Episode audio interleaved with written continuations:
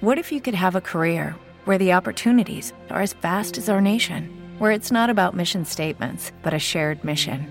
At U.S. Customs and Border Protection, we go beyond to protect more than borders from ship to shore, air to ground, cities to local communities. CBP agents and officers are keeping people safe. Join U.S. Customs and Border Protection and go beyond for something far greater than yourself. Learn more at cbp.gov/careers. It's time. Living paranormal. Real stories. Real investigators. No scripts. From legends to hauntings.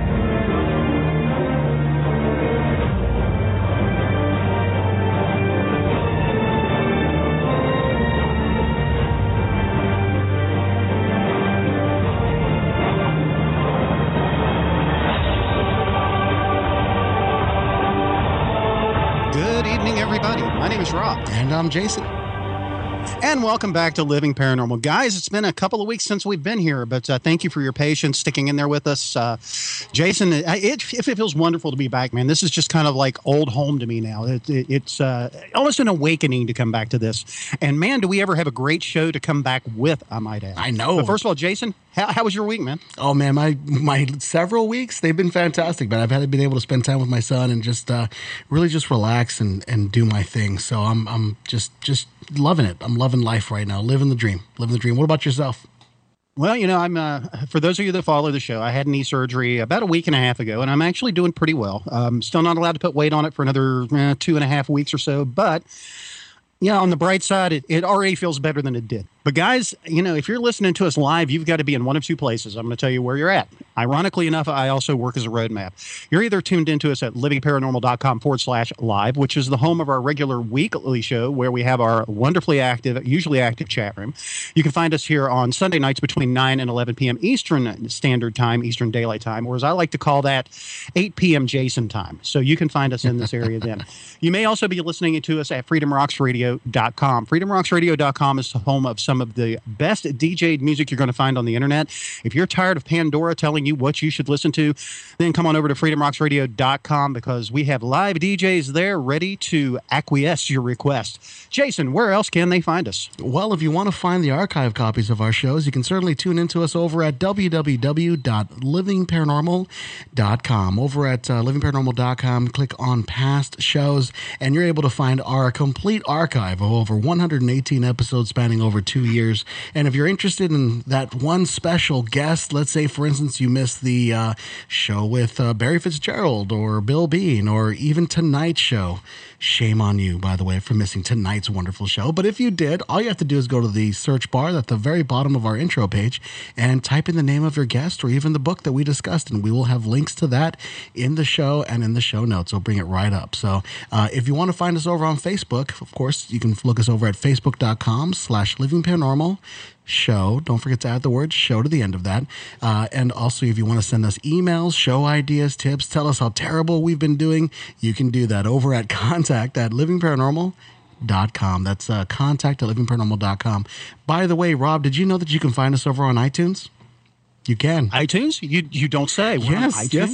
that was terrible. I'm Isn't that amazing? Amazing. amazing. No, but we can actually be found on any of your favorite podcast aggregators. Just do a search for Living Paranormal and we'll come right on up. Uh, by the way, go ahead and leave us a review if you want. We'd really appreciate it. But Rob, can can I can I can I do? Go ahead and do the intro tonight, please. Oh, you know what? Go ahead. Go ahead, because th- we have a tremendous show. I have been looking forward to this one for I can't tell you how long, Jason. And uh, I, I'm, j- I'm, I, yeah. Let's let's go ahead and let you do it. Okay. Enjoy yourself. Indulge yourself, sir, please. well, I just I'm sorry for cutting the intro so short, but I really have to get on with this one because I I'm just so pumped for tonight's show. You know, Rob, back in 2013, The Conjuring actually hit the dark corners of theaters worldwide. It followed the story of a growing family moving into a picturesque farmhouse atop 200 sprawling acres. And as the former owner handed the keys of the estate over to the new buyer, Mr. Perron, he left the owner with an ominous phrase leave the lights on at night. Tonight, we're going to speak with the eldest daughter of that Perron household, Miss Andrea Perron, and we'll find out what happened that night and the many nights thereafter. So I want everyone to welcome, give a warm Living Paranormal welcome to tonight's wonderful guest, Miss Andrea Perron. Thank you so much, Miss Perron, for coming on.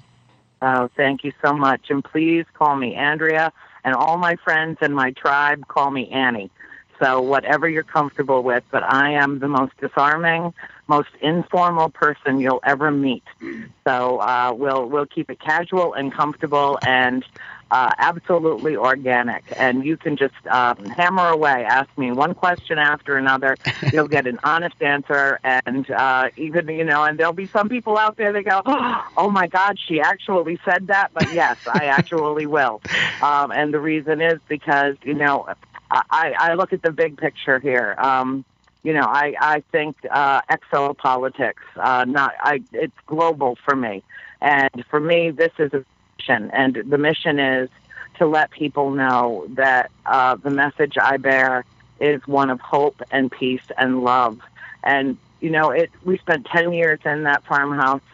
Uh, Rob, Jason, I can't even begin to tell you what it's like to grow up paranormal uh, it is an amazing, amazing uh, experience, and I uh, I want to share it with people now. It's, uh, Absolutely. we waited 30 years to tell our story. 30 years Yeah. before I put pen to paper uh, because we had to process what we went through as a family, and the world had to be ready for what we went through as a family.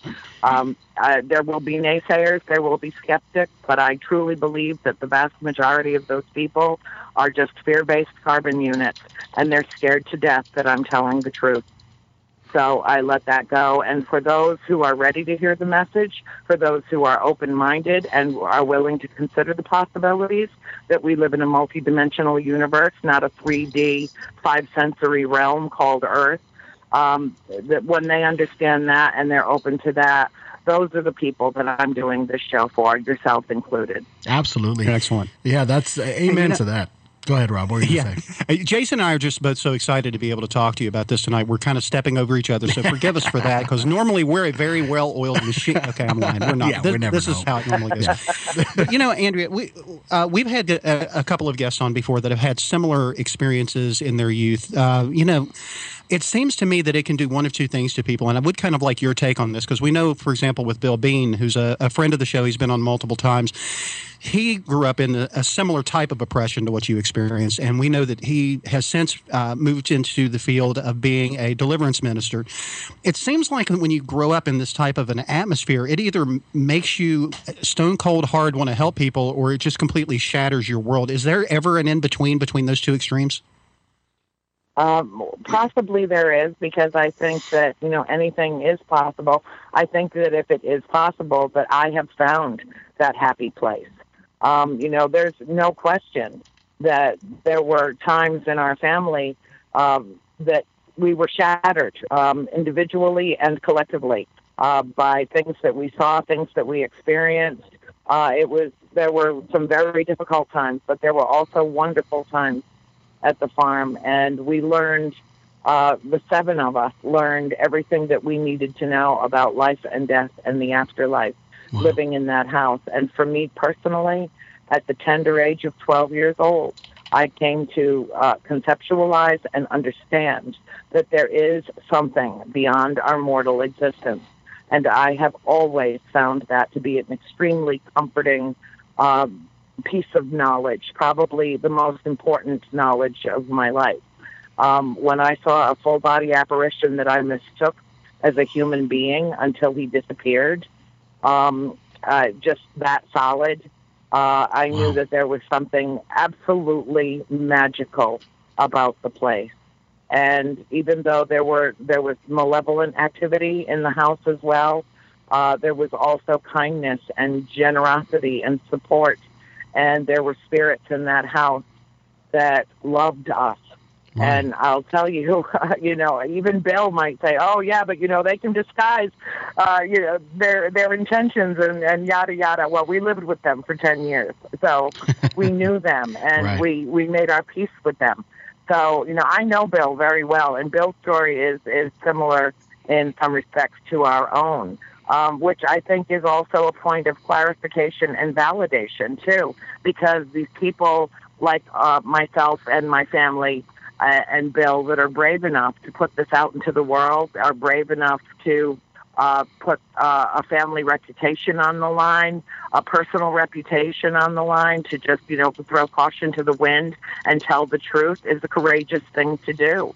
Uh, and Bill did it first, you know. So I mean, for me, he was um, somebody that was um, like a mentor and a role model for me at a distance because uh, he did have the wherewithal to tell his story to the world. And I give him uh, great uh, encouragement and congratulations for doing that. And there are others too. You know, Carmen Reed, who I'm friends Mhm. with. John Zaffis knows everything that uh, ever happened in terms of the work of his aunt and uncle, the Warrens. Right. Uh, you know, these people are all my personal friends, and we spend, you know, hours and hours talking about our own experiences and sharing uh, in a way that is, I would say, therapeutic, if not cathartic. Um, it's wonderful when we go to these big events together, and you know, when everybody finally settles down and we're all sitting around a table in the wee hours. You'd be amazed what people share with each other.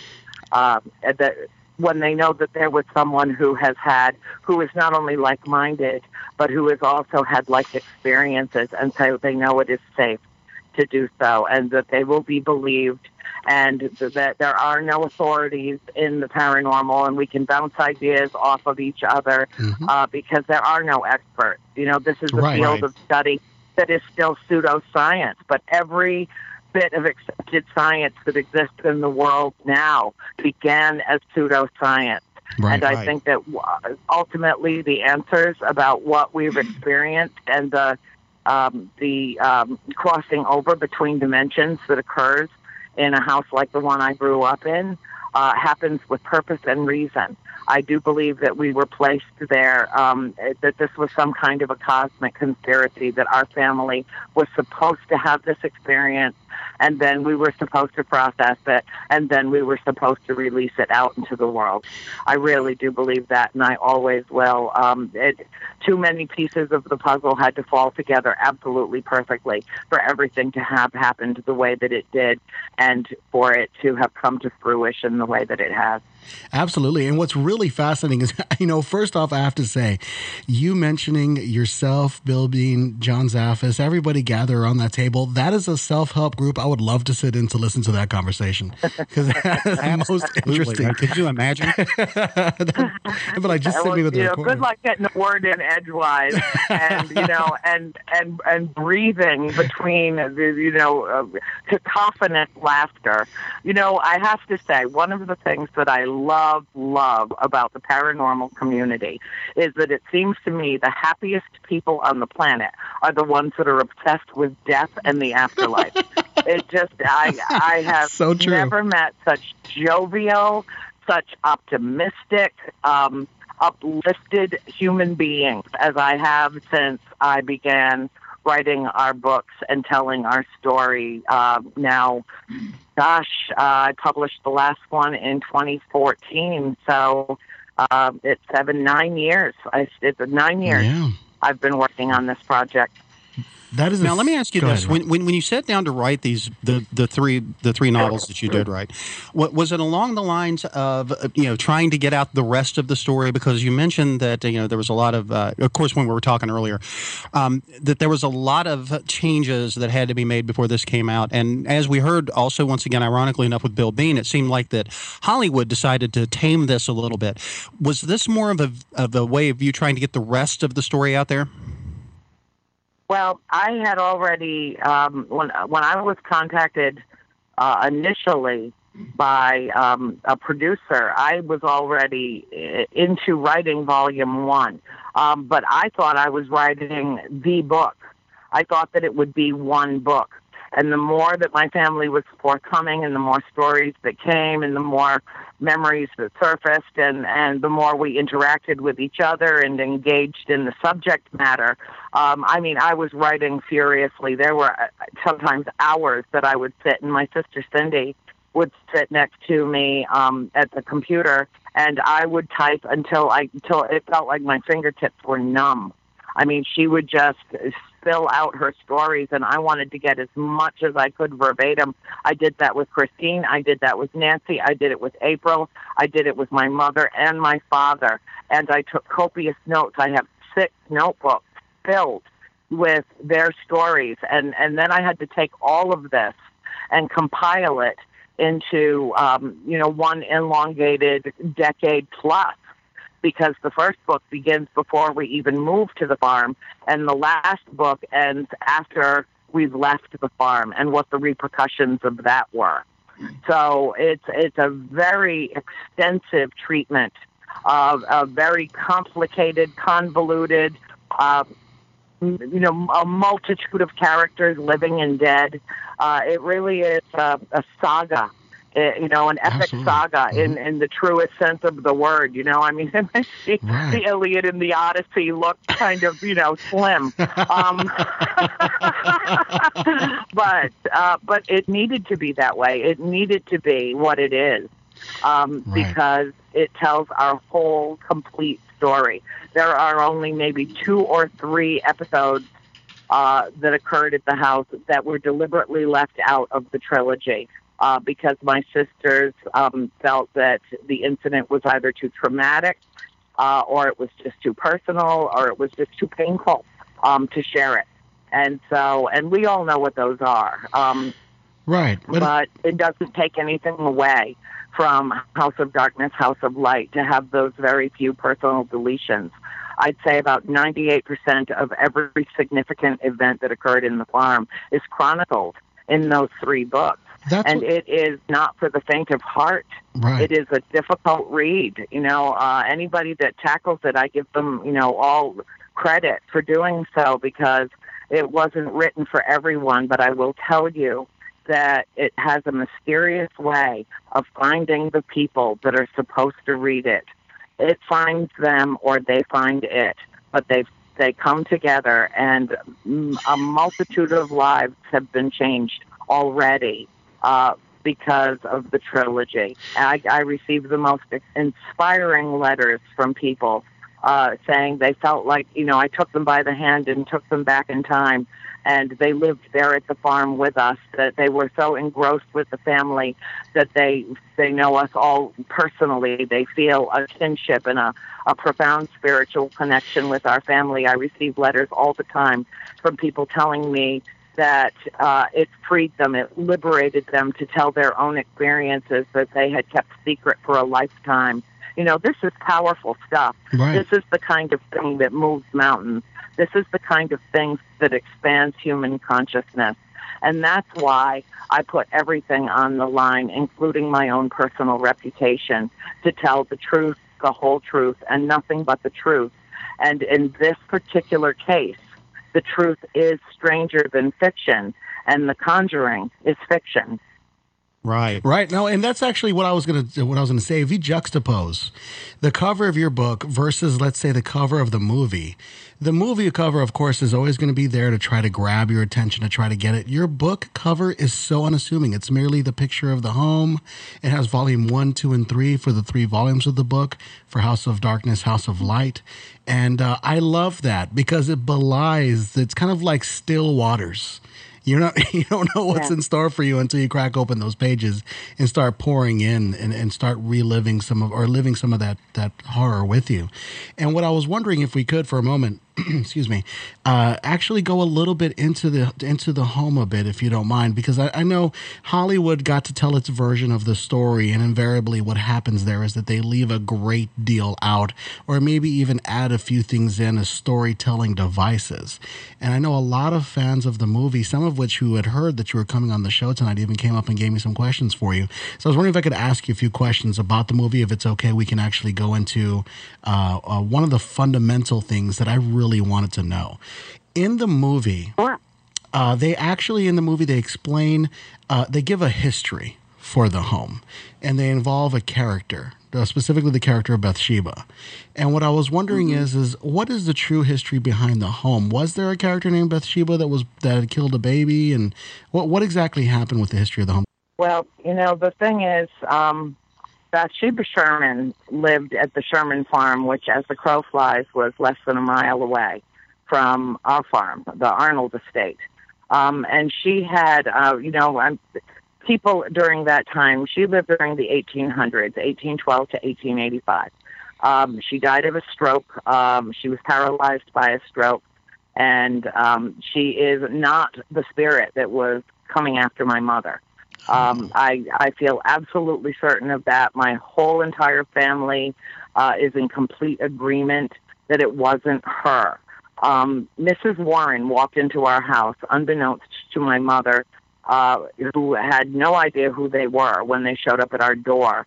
Uh, a young man named Keith Johnson is the one who had come to the house first, and he's the one that told Mr. and Mrs. Warren about the trials and travails we were having there.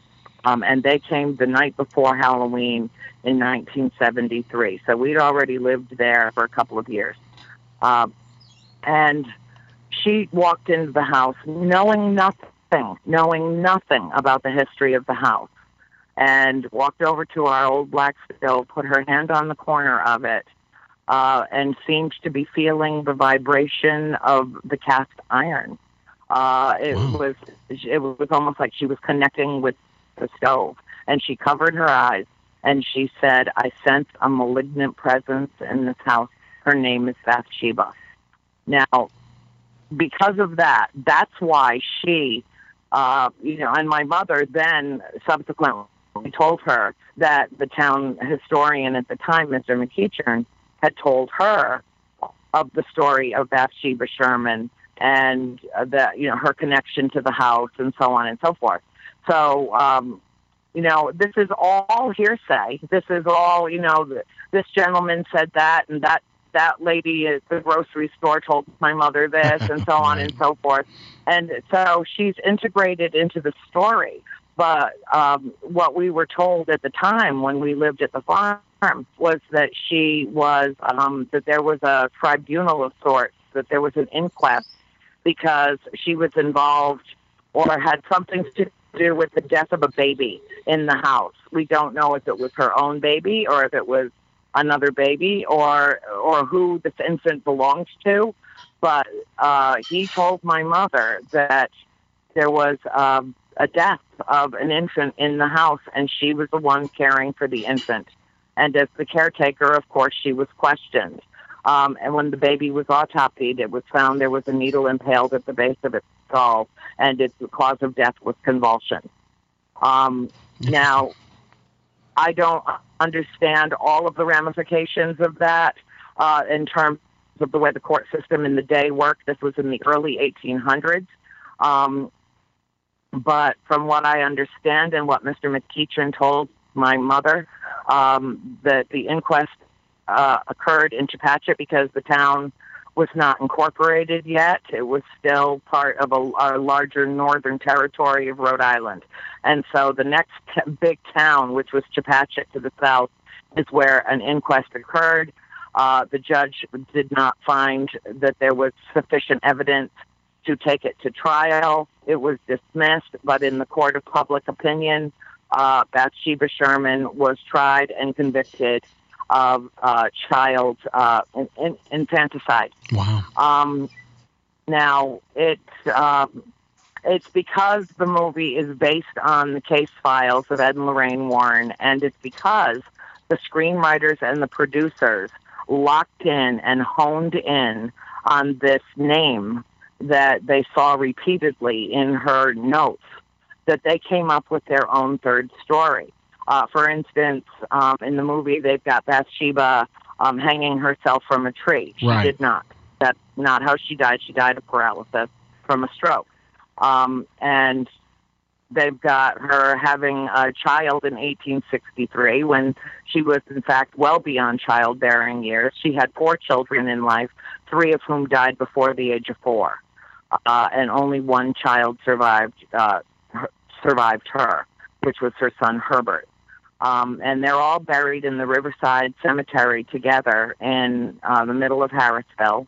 Um, now, there was a lot of folklore and legend, and that's a lot about what the story it it integrates that in the story that I wrote Interesting. because I wanted there to be a lesson in it, and that is that words are powerful, that words words can be used as weapons, that the word witch thrown around inappropriately can cost a woman her life. Right. Uh, you know that that's that was all part of it, and in, in fact, in volume three, there's a whole entire chapter uh, called "Season of the Witch," and it goes back throughout the course of history to the first references that were ever made to witchcraft in the um, Middle Ages in England, and Wow. everything that happened up to the time that Bathsheba um, had that word thrown at her in life. Now, of course, again, this is all the folklore of the town, the legend behind her. Uh, nobody knows for sure what exactly happened, but I came, I think, as close as you can come to absolving someone of, you know, that kind of a critique uh, or that kind of um, uh, Label. accusation. right. Yes, um, because I don't. I think she got a really raw deal, and I know she got a really raw deal in the movie. Yeah, it and seems. you know, I'm in touch with Spirit. She she was very very unhappy It- about the movie, but she was a vain woman in life, and she's vain in death. and the reason that she was uh, unhappy about the movie is because um, a man played her. And she took great exception to that. She did not Mm. like that at all, nor the way she was portrayed. Right. Well, I think what's interesting and, and sad at the same time is that that character assassination came right back around all these years later. And she was unfortunately victimized the second time by the movie. So I can understand that. Wow. Now, in the movie, things ramp up pretty quickly. And, and of course, for the sake of time, they're going to have to. But I can't imagine. Were you seeing things the day you moved in, or how did things start up? Did they slowly ramp up all the, all the activity? Uh, no, actually, um, in terms of the film and reality about that, you know, my father was not warm and fuzzy and welcoming to the Warrens. He didn't want anything to do with them. He thought they were charlatans. He sh- thought that they were out to exploit our family, um, and he didn't believe in ghosts, and he didn't want any part of them. Um, he just, uh, I, my father was um, the opposite of how he was portrayed in the film. Hmm. Um, my mother took great. You know, I thought my mom didn't even watch the movie until a year after it came out Really? on DVD. Yeah, Wow. she and and none of us wanted her to see it Okay. um, because we just thought, you know, that her representation in it as someone who who would even be capable of, you know, holding a pair of sharp scissors over the heart of her youngest child right. is is absolutely absurd. Mhm. It's absurd. My mother was not possessed. My mother was attacked, repeatedly attacked in that house by a spirit that was not Bathsheba Sherman. And that's the least of the discrepancies in the film. Wow. But, you know, the, the first day that the. Um, the first day that the trailer, I'll just, as a, a quick aside, I have to tell you this Please, funny no, no, by all means, tell me. Uh, my mom has a very good sense of humor. Um, and uh, that, I think, played a great deal in her being able to overcome what she endured in that house. She and Cindy are the ones that endured the most at the farmhouse, without question. Um, and the day that the big trailer, the first big trailer came out for The Conjuring, I was watching it on the computer and I had the sound turned way down because I didn't want to draw attention to it. And I was here at this house in Villa Rica, Georgia, where I am right now. Um, uh, I'm right now. I'm visiting, but at the time I lived here, and so I called Christine over, my sister Chris. It's her little farm that uh, that I'm at, and said, "Oh, the trailer came out. You want to see it?" And she said, "Yeah." She said, "Keep it small. Keep it down." And so we turned the screen to the computer and kind of stood and, and we were watching it and listening. And my mother came into the room and she's like, uh, what are you doing? And said, uh, Nothing. nothing. Nothing. She's like, what are you watching that you don't want me to see? So we turned the screen back around and I plopped down back in my chair and I said, it's just the trailer to the movie, Mom. She's like, uh, she crosses her arms. She says, make it large screen. I said, you don't even know how to turn on a computer. Where did you learn that phrase? You know, make it large screen. Um, and Nice. and so we did, and we played it, and it was the scene where you know she where Lili Taylor is dressed in that hideous orange geometric skirt, Oh, and yes. um and so and so they show the trailer ends, and uh, we both Christine and and I look at my mother, and she just says, "Hmm." I wouldn't have been caught dead in that skirt. Uh, you, you've got to love that take on it, though. It's amazing. yes, she has retained her sense of style as well as her sense of humor. nice. Nice. Um, but you know, it was uh, it was um, an interesting take on our family. And yes, the, how you said it, it, you know, the Warrens moved in and they were there for a couple of weeks, and and all hell breaks loose. And then uh, Ed conducts uh, an exorcism that never happened, and he would never have done that. He Right. was trained merely as an assistant. He was the only layman on the planet that was trained in the Catholic Church and worked directly with exorcists as an assistant. He would never, even Lorraine said to me the day we saw the movie, uh, they gave us a private screening of the film about three months before it opened. Mhm. And I'm sitting there next to her, and she's like, Ed would never have done that. Ed would, I never told them that they did that. I'm like, honey, it's only a movie. yeah, it's I mean, Hollywood. you know that. I know that. You know, it's okay. And, you know, I mean, she had, she took exception to some things that were included that were, you know, obviously made up. Yeah. And, um, and she was really so hoping that it would be more authentic to what happened. It's But, unfortunate. you know, then but- on the other hand, Mhm. it, I'm sorry, what, honey? I was going to say it's unfortunate, but a lot of times Hollywood will do that. They'll they'll just misconstrue things for the sake of that that dollar, in chase of that dollar. But anyone that follows the Warrens' work and has read in their case their, the books that they have published about their work would know that about Ed Warren.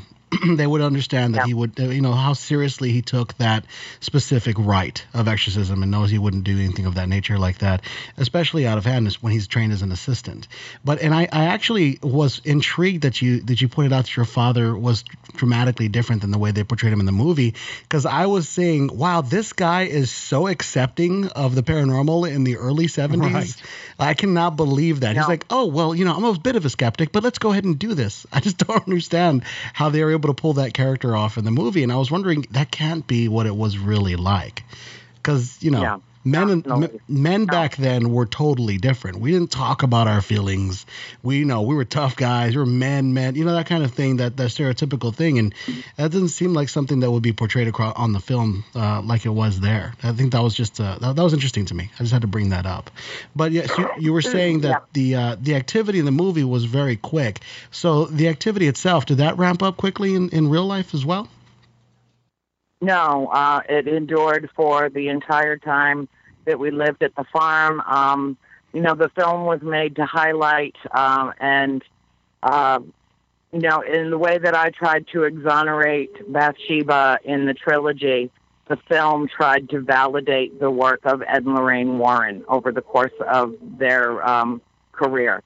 And uh, I think in a in a way it certainly did that. I mean, they made you know let nobody should make any mistake about this. Those two people boldly went where no one had gone before, except for Hans Holzer and a very small handful of people, uh, including scientists who Right. had been studying the paranormal back into the 1800s. Um, you know, but this these were the first people that really put themselves out there, and they were extremely faith based. That was the thing my mother took the greatest exception to, by the way, in the film was that uh, it it represented uh, our family as you know the parent pagan heathens who had no affiliation with a church and and who had no spiritual connection and nothing could have been further from the truth my father was born and raised in an, a, a very almost extreme roman catholicism uh, was um, went to catholic school and graduated from Sacred Heart Academy, was an altar boy for his entire youth, and was on his way to the priesthood when he met my mother. And then all bets were off. Um, But he was a devout Catholic, and we were all raised Catholic. My mother converted to Catholicism from uh, Southern Baptist to marry him, and uh, we were all uh, raised in the Catholic tradition. We were all baptized. We were confirmed. Uh, we were Catholic as Catholic gets. And just because we didn't have a crucifix hanging every three feet, you know, on, on every wall in the house, didn't mean that we weren't practicing Catholic. Right. And, you know, so for the film to represent the Warrens as the holier than thou devout Roman Catholics versus the pagan heathens is does a huge disservice to the community as a whole because anyone who has immersed themselves in paranormal in the field uh, of study knows that very often people who are uh, whether it be targeted chosen or, or seem to you know have these extreme experiences are devout people.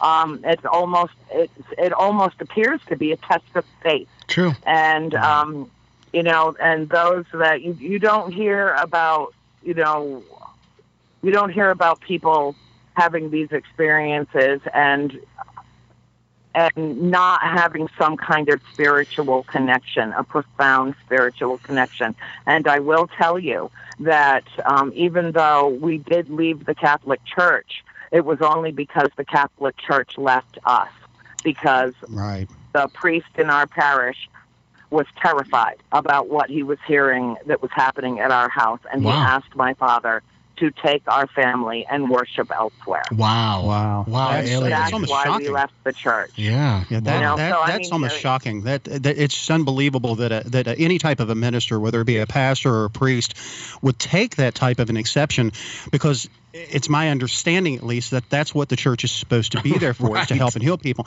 And it kind of comes back to what you were mentioning. I, I've always heard that these type of attacks happen to people that are of faith, because why would you attack somebody that's not doing you any harm? The the the darker sides of whichever religion sees the lighter side as a great threat. So normally that's why there's more of an, a focused attack towards the truer believer than the skeptic or the non-believer would have. So it kind of makes sense. You don't attack an army that's not hurting you. Yeah, that's Right. true. That's true. I mean, you you have instances of this through history. You have Saint Anthony and the demons; uh, they besieged him in the desert. You also have Anneliese Michel uh, in Europe that was uh, famously possessed and unfortunately passed away during the exorcism.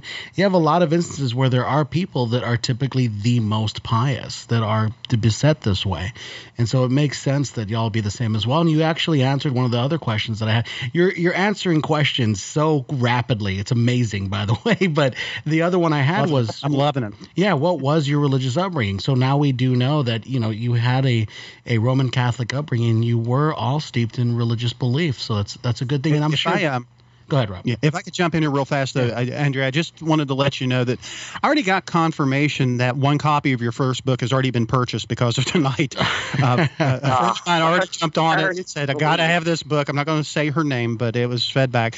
So thank you for supporting our guests. We definitely appreciate it. So, Oh, I do. I appreciate it. And let me please tell her uh, thank you very much. Uh, delve in, uh, delve in deeply, but delve in cautiously. Read it slowly.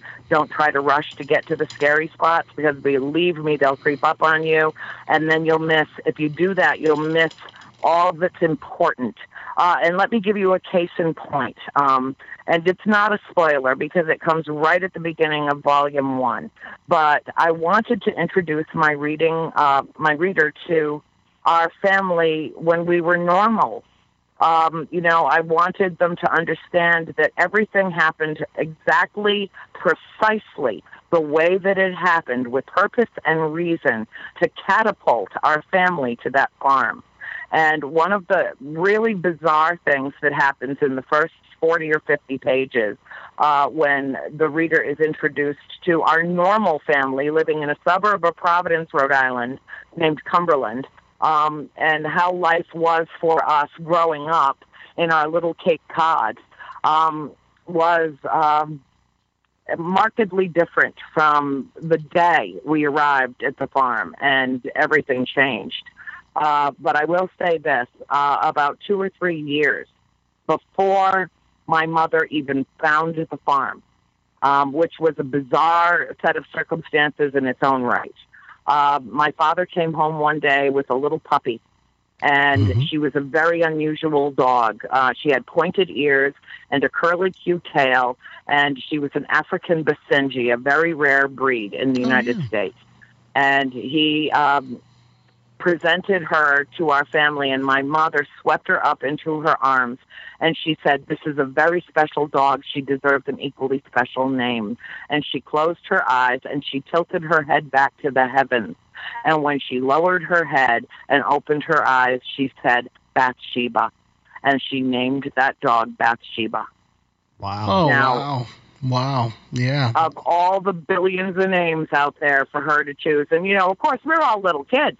I was no more than maybe nine or 10 at the time. And so, you know, I'm like, oh, that's a mouthful. Well, you know, we'll just abbreviate it to back to Sheba. And that's how we always, we, we, in the years that we had her, uh, we called her Sheba. Um, but her formal, proper name, according to my mother, was Bathsheba, and she plucked that name right out of the ether. And that was one of the first things that began a trigger of events, a deluge of events that the reader has to know before we ever step foot on that farm, because otherwise it would have been. Um, uh, it, it, it would not have been the same kind of a revelation Right. as it was. For instance, the first time that we went to visit the farm, none of us wanted to leave after we got there. Nobody had any supernatural event happen to them at all. And we visited the farm a number of times and, and got to know Mr. Kenyon very well, who was the current owner, who sold it to my parents. Uh, and my mom found it in June of 1970, and we visited there in June, July, August, September, October. You know, I, they closed on the house in November, and uh, no, the first week of December in 1970, and we moved in uh, on January 11th, 1971. My mom wouldn't move during Christmas, and who could blame her? Um, but uh, Yeah, Mr. really. Kenyon wasn't ready to move out. He he didn't want to leave the place. His son forced him to sell the house, and he wanted our family to have it. And it was a veritable love fest. I mean, he adored us, the kids, and he was very, uh, really tight with both of my parents, and uh, just adored my mother. And you know, there was this this uh, real emotional connection that we had with the place. And the first time that we left it, uh, many people say it's one of their their very favorite sections of any of the three books is describing what happened the first day that we as a family went to the farm. And it was as if we weren't supposed to leave. It was everything was surreal. It was like a one deja vu experience after another after another. It was when we got back to um, it, was surreal driving back from Harrisville to Cumberland and driving down uh, our little Mohawk Street to our our Cape Cod house down at the bottom of the hill. Uh, everything seemed different. Everything seemed like it was in a, a different place, but it was on a different planet. Everything looked so small. Um, it was a, a really an amazing experience, and I didn't realize for decades that the magic had already begun Right. that we had already been touched by that place and that we had fallen in love with uh, a portal cleverly disguised as a farmhouse. Wow. It almost it almost seems as if you didn't buy a home, y'all bought a your destiny. You were just destined to be Yes. within that home and fate conspired to bring the both of y'all together, meaning the home and your family. That's amazing. That's Yes. that's fascinating. That's amazing. Wow. Yeah. Now, now, one of the things that you have covered with us, uh, we we kind of got your feedback on the movie itself, and uh, as well as you know a little bit about what your mother at least thought of the trailer and uh, her wonderful attire that you had mentioned. But what did the rest of the family feel about the movie, uh, as far as, for example, your father, your siblings, the the others that were involved in it? Was was it the same type of a, yeah, this isn't really quite right type feeling, or Well, we all went in um, level headed. We all are relatively pragmatic people, um, and I would even dare to say scientifically minded. So when you look at um, you know the dynamics around putting a major motion picture together, um, you know that there's going to be some element of the Hollywood formula. That uh, there's going to be method acting. That there's going to be, uh, you know, the, this type of um, you know, that they're putting this out for consumption Right. to the masses. So it, it it's going to try to fit a certain mold. And that's the thing about our story. It doesn't fit into any mold. And we all understood that it would be absolutely inconceivable that they could compress 10 years into two hours. Right. So we were forewarned. We went out to the set um, when they were shooting in North Carolina, and both of the screenwriters, twin brothers, Chad and Carey Hayes, approached me and they said, Andrea, we have devoured your books, devoured your books.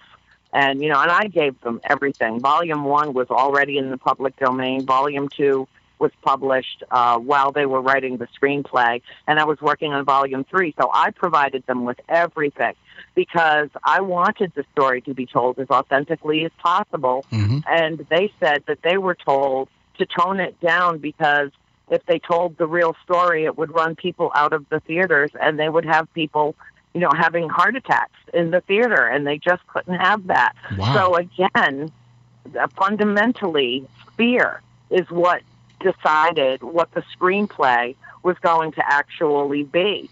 Um, and it was, you know, the fear of corporate executives, the fear of producers, the fear Right. of, you know, I I have to say, um, just as an aside, James Wan. I was mortified when I heard that James Wan was going to be directing the film really? because I only knew him by reputation. I had never seen any of his work uh, because I don't watch films like that. right. But um, I knew that you know I the first thing I said to the producer who called me and said that James was coming onto the project. Uh, I said to him, Rob, his name's Rob Cowan. I said, Rob, don't tell me you just hired the king of slasher porn to make my intimate family story. I mean, that was exactly verbatim what I said to him. I'm not known for pulling punches. And he's like, oh, no, no, you don't understand. He's an aficionado of the Warrens. And when he read your story, it just blew his mind, and he's totally on board, and he wants it, you know. And he starts giving me this litany of why James Wan was the absolute perfect person to direct The Conjuring. And I had to swallow my words and tell Rob point blank uh, in full blown apology that James Wan absolutely was the person to direct The Conjuring. I thought he did a masterful job. He is a very mature, very steady handed individual, extremely intellectual. Uh, he is, he's got his, he, he- totally together, totally together. And um, our biggest worry as a family was that the kids were going to be traumatized making this movie in the same way that we were traumatized growing up in that environment. Right. And James Wan treated those children like he birthed them all himself. And Wow. it was absolutely magnificent in the way that he worked with them and how, you know, chilled out the entire environment was when they weren't filming and the, their parents were there. I mean, there was a support system around them second to none. And so, you know, all I have to give you know, congratulations to the team that put this together. And there, there were also things about The Conjuring that a lot of people don't know, and what I call the cosmic kisses, the things that tell me from the universe that it was absolutely right and proper for The Conjuring to be made the way that it was, or it would have been made another way with Hmm. different actors and a different director and a different crew. It was made perfectly the way that it was because otherwise it would have been a different film. Sure. And Lili Taylor threw her whole heart and soul into playing my mother Carolyn, uh, and I thought she was overlooked for uh, in the award season that followed because um, I thought she did a really remarkable job. My mother suffered enormously in that house, and people come away with that impression. But there were things that happened at our house that nobody knew about that worked on that movie. Nobody knew because they weren't in the books. And the Right. first thing was that um, our our dog that we brought with us to the farm in 1971 was um, not Bathsheba. She had already been killed in um, in Cumberland, which is part of the reason why we ended up at the farm um, because of her tragic, inexplicable death. And as soon as we moved to the farm, our dog, my dog Schultz, um, was uh, bizarrely killed at the farm. Um, and I thought it was so morose and such a horrible thing to have happened to our family, you know, virtually back to back, losing our precious Bathsheba and then losing my dog. That was a gift from my best friend to help me, you know, come to to deal with my grief over Right. Bathsheba. Right. Um, and then, you know, for him to die the way that he did at the farm within a couple of weeks of us moving in was uh, absolutely mind blowing. And so I chose not to include it in the book because I didn't want it to be so morose that a reader would say, oh, I can't handle this. I can't even handle this. This is too sad. And yet, right at the beginning of our, you know, of our moving in, to uh, in the film. They have Sadie the dog dying an inexplicable death.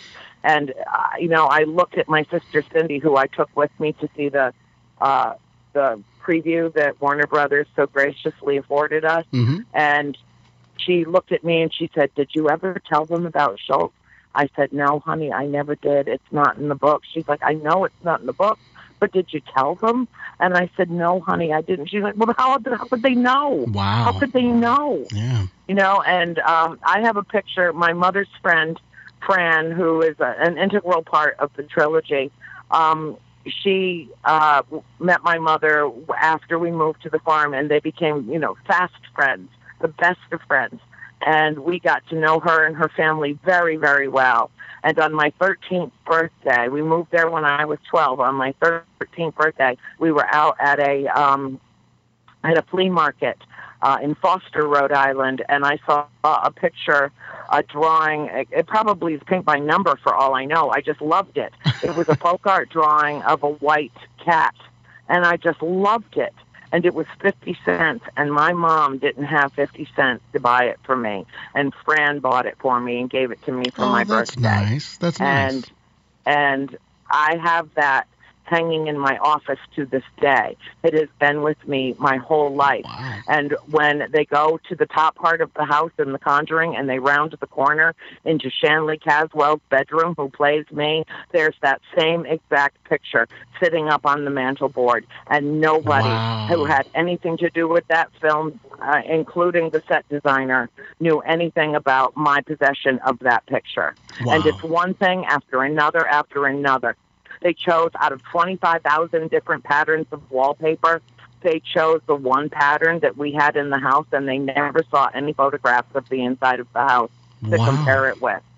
You know, I mean, these are things that tell me, you know, this is just, you know, little, little flecks of light Right. infused into a dark story uh, that tell me that this was the way that our story could go out in the world unlike any other way. If it hadn't been for The Conjuring, House of Darkness, House of Light, the trilogy would be languishing in obscurity, just like a thousand other books. You know, and, and people would, and it is unassuming. It is understated. You know, the, the folk art drawing of the farmhouse that's done on the cover of the book hmm was done by a friend of ours from high school who was so devastated when our family moved away that and because he had grown up at the farm too john shaw a good friend of our family. And um and he was so heartbroken that we moved that he was an artist and he went home that summer and he spent hours and hours in his studio and he painted from memory the farm as he remembered growing up at the farm. And then he had it professionally framed and he drove it from Rhode Island to Georgia to present it as a gift to my family in the summer of 1980 after we left. That's You something. know, I mean, uh, talk about sentimental value. No of kidding. course, it's the cover of the book. Absolutely. What else could it be? You know? no doubt. yeah, no, absolutely, absolutely. That's such a great story, and it ties that in very well, or so well, to the to the cover of the book. And it just that's that's not. I hope you explain that story within within the books, the the the origin of the of the cover. Do you get an opportunity to cover that in the book? And I, I must Yeah. confess, Uh, okay, yeah, it's on the cover of all of the books, all three. right, I okay, mean, the the story of John Shaw and bringing it to us. there.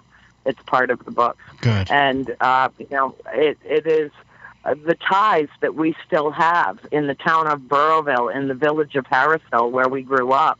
Uh, are it's it's incredible. I mean, I was just up there a couple of weeks ago for the Ocean State Paracon that we do every year at the Assembly Theater in the middle of the village of Harrisville. It's as, as bucolic and pristine uh, a New England village as you would ever imagine laying your eyes on. It is absolutely magnificent. What an incredible place to grow up.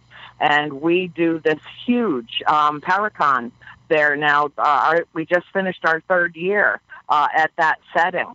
Um, and so I get to go home. I That's get to go home, and you can't even imagine the people, the thousands of, of readers and supporters that I have that I grew up with. And these are kids that are now adults my age who say, I remember when you told me about that on the bus. I remember, oh my God, I was reading this part and in this book, and I remember that morning, and you were so tired, and I knew something had happened, but you didn't tell me what it was until, you know, so much later. And, you know, I mean, it, it, it, it's personal to so many people who knew, our friends who knew what was going on in that house while we were experiencing it, that it is absolutely mind blowing for them to read the trilogy now because it takes them right back to their childhood and to times that they spent at the farm. Yeah, that personal touch and that little bit of personal uh, story, and they can tie themselves in. And I bet you it's amazing to them that uh, so many people are so interested in that in that little town now, and and, and specifically in that home.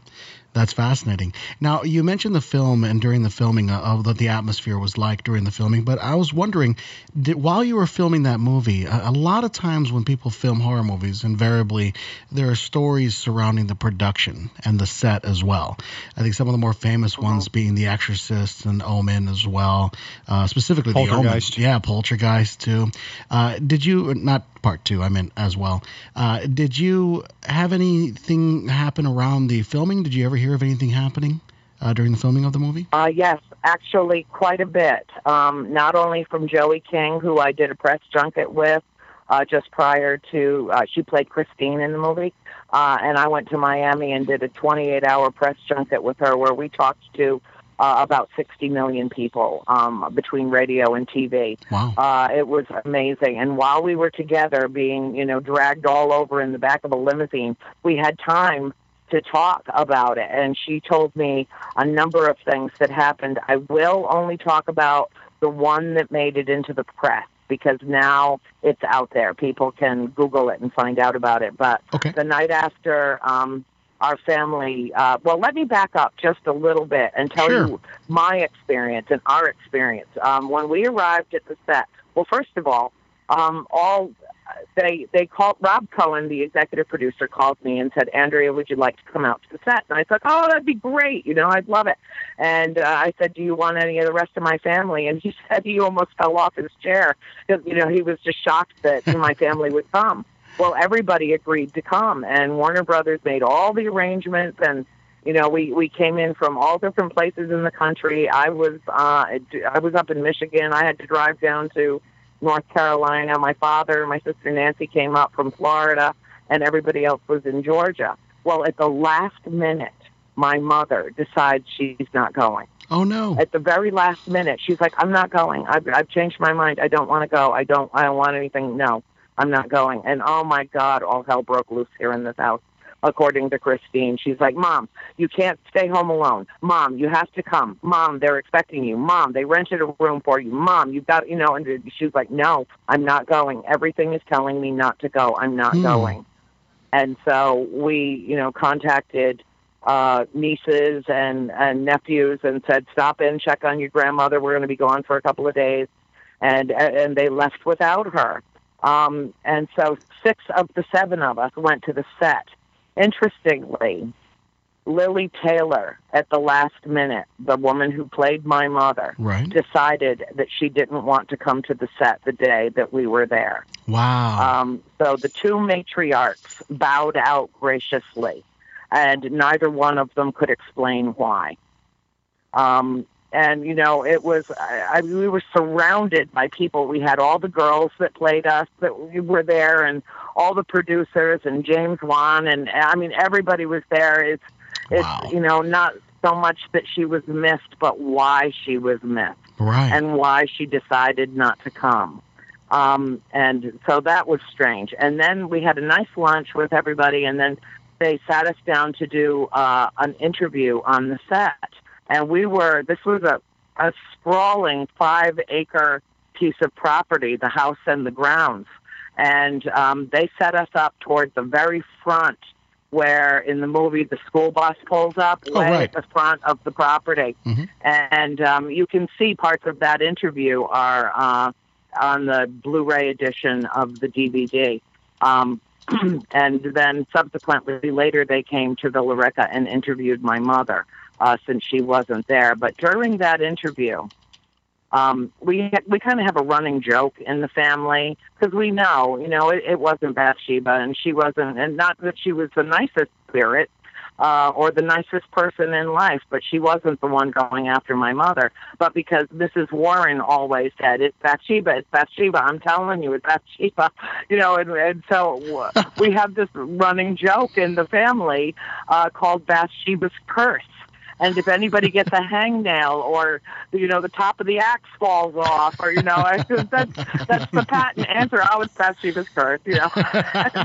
and so um, Christine and I were standing in the back row with Nancy, and um, my father and April were in the front row, and we're doing we're conducting this interview. Everything's going fine, and all of a sudden, a rogue wind on a perfectly placid day, a rogue wind that was traveling probably anywhere from 50 to 60 miles an hour swept down over my family and all the the people that were filming us. They had three HD cameras set up on us. Um, my cinematographer was there filming it as well.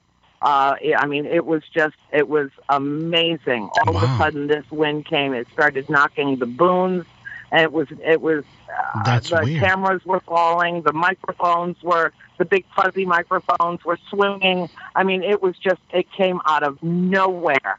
And I looked, I knew immediately. I felt it. I felt it. I just knew that it was supernatural in nature. And I looked around the property, and the, all those trees, all the leaves in those trees, nothing was moving. Everything was completely still, Whoa. except right over us. That's and as crazy. these techs are, are scrambling to save their very expensive equipment Right. and grabbing cameras and grabbing, you know, sound boxes and, and you know, everything that they've got there, um, I kind of leaned forward and I looked at Christine and I said, Chris, Bathsheba's curse. And she just nodded her head. She just nodded her head. And I mean, they got it all on film. They decided, I guess, not to use it in the final cut because it really was that scary and cameras were flying everywhere. But the next night, uh, I mean, I'm sorry, that about two hours later, uh, we get a phone call from um, my niece, Stephanie. And she said, Grandma fell. She broke her hip. She's in the hospital. Come now oh no. and we had all of our cell phones turned off and my mother was in this house alone and she she went to the door to answer the door and she tripped or she she said she was pushed she felt that she had been pushed Really? and she went down and she screamed and the woman that was at the door opened the door and called the ambulance and um just a neighbor coming for sugar or something right. and um and my niece happened to be on her way to the house to take her grandmother out her great grand or no her grandmother out to dinner that night and she arrived just as the ambulance arrived so she went to the hospital with my mother and my mother was in such bad shape that they couldn't sedate her and do the surgery until the following day wow. um, she was a mess, and uh, we had to leave the set immediately, uh, go get packed, and we left at the crack of dawn. The doctor said, you know, don't come right away, don't drive all night to get here because uh, we can't do the surgery until tomorrow. And um, so we were driving back to uh, two cars, driving back from Wilmington, North Carolina, uh, to Atlanta, and we all five of her daughters um, went straight to her hospital room, and two of my nieces, her doctor, her nurse, uh, and an attendant were in the room. She had just come out of surgery. She was completely sedated, and when we came into the room, she sat bolt upright in bed and looked me straight in the eye, and she said, "Annie, Bathsheba's curse."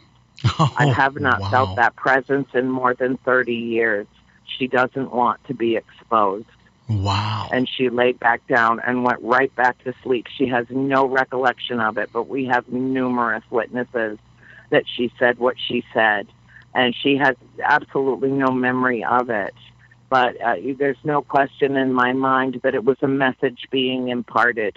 And um, and subsequently, sometime after that, I had a spirit box session with Bathsheba where we got all of this worked out. And I told Really? her flat out, my mother is not your target. Don't you ever do anything to hurt her again. If you've got an issue, you've got it with me, not her. Right. And we've come to terms. We have come to terms. I've Wow. done some sessions with her at her gravesite. Uh, I've done some sessions with her with George Lopez, uh, you know, master of Spirit Box. Um, and uh, and now I have my own spirit box, and I have my own conversations when necessary. Wow. All right, excellent. But I hate to be the uh, to put the brakes on this real quick, but we have just passed our halfway mark. I actually overshot it by a few minutes, but you know what? Definitely did not want to interrupt that. That was fantastic, just unbelievable the type of interactions that spirits can you know have and how they can actually, you know, influence us for for lack of a better term. But with that being said, you're listening to us in one of two locations if you're listening to us during our live show. You're either hanging out with us at livingparanormal.com forward slash live. That's the home of our weekly show where you can come and hang out in our wonderful chat room and of course get your questions answered by our guest of the day. If you're uh, listening to us and you're not there, you might be hanging out at freedomrocksradio.com. Freedomrocksradio.com is home of some of the best online DJs. They will play your requests. You don't have to be stuck with what some suit somewhere in Japan says is a good feed for you. Jason, where else can they find us? Well, if you're interested in hearing some of our past shows, all you have to do is go over to www.livingparanormal.com, click on past shows, and there you can peruse at your leisure over 118 episodes of audio from a wide variety of guests covering a huge wide array of topics. Uh, if you have a favorite guest in mind, want to see if we have somebody that's been on the air in our show before, simply click on the search. If you scroll down, click on the search uh, box line, whatever you call that, that I suddenly forgot. Uh, type. Us being the consummate professionals. Yeah, totally. This I'm I'm a The, the professional. search Rob. line thingy at the top. Do, do not try this at home, okay? It's just click in the search type, hit enter, and uh, the guest will come up. The episodes they've come up in, in addition to any of the books that have been mentioned on the show. Uh, if you want to follow us on Facebook, you can definitely do so over at facebook.com/slash Living Paranormal Show. Don't forget to add the word "show" to the end of that. Otherwise, we're not responsible. Where it takes you to the land of flying toasters, rainbow-colored kittens, we have no idea where that goes. So just letting you know, Living Paranormal slash show, and I almost said something completely different there too. There's no slash. There, there, there, There- there's no slash. It's the Living Paranormal show. Wow, wow, Rob, Jason, I'm losing it. You get back on. I'm come losing back. it. Come back to me. Either way, you can do this. Take a deep breath. If you We wanna- got this, if- the mechanism. You if you want to find our our, our uh, podcast, all you have to do is type into your favorite podcast aggregator, Living Paranormal, and we'll come right up there. And Rob, please save me from any more of my own personal embarrassment because I'm unable to do our stinger all of a sudden. I've done it hundreds of times, but I can't do it today.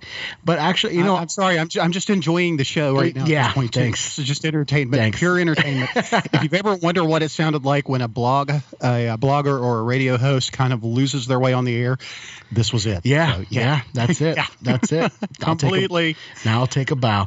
Now, if you are uh, interested in actually contacting us, if you want to be a guest on the show, if you have a show idea, if you have a question, uh, by all means, send it over to contact at livingparanormal.com. Or you can actually go to our About Us page, scroll to the bottom, hit enter, have type in your name, clickety clack, and send it on over to us. We'll get that message from you right away, and we will reply over to you. But thank you all so much for tuning in tonight. Of course, here on Living Paranormal for our first half, it has been wonderful, man. Rob, I, I just, I'm just sitting here in rapt amazement. I know, right, right. I do want to get back to a question though that was asked a little bit earlier. So if you're ready, Andrea, I'd like to. I want to cover this before it- it gets too far out of my chat range here. And honestly, I've got the memory span of a fruit fly anyway, so it's kind of rough. All right. So, uh, um, do you happen to know? And this was asked by Kim in the chat room earlier about how long the actual filming took for the the production of the movie. Uh, it took a year to write the screenplay. It was sent back seven times. They were told to tone it down. uh, until they were satisfied that it would be something palpable.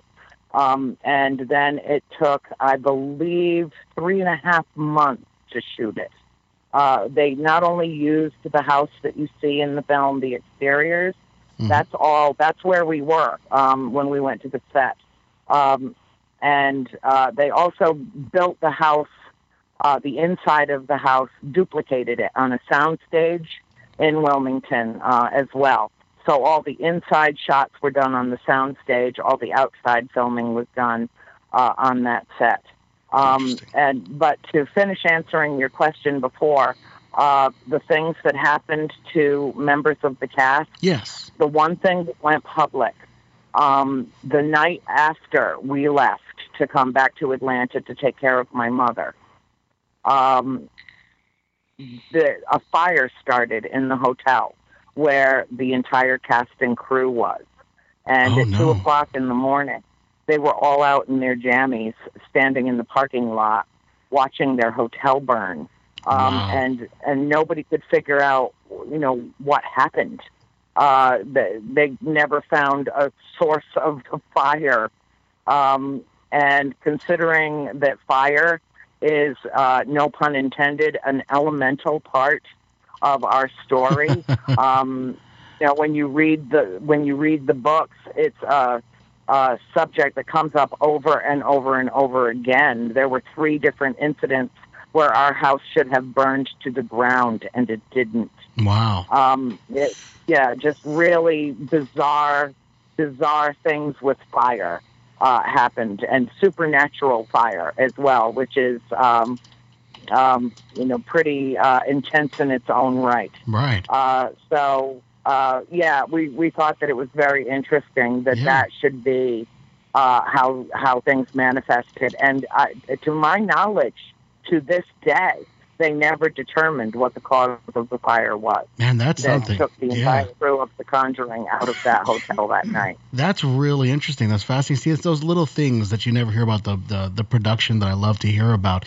Now, uh, there's actually I have two quick questions for you. One of them is going to be real quick and simple.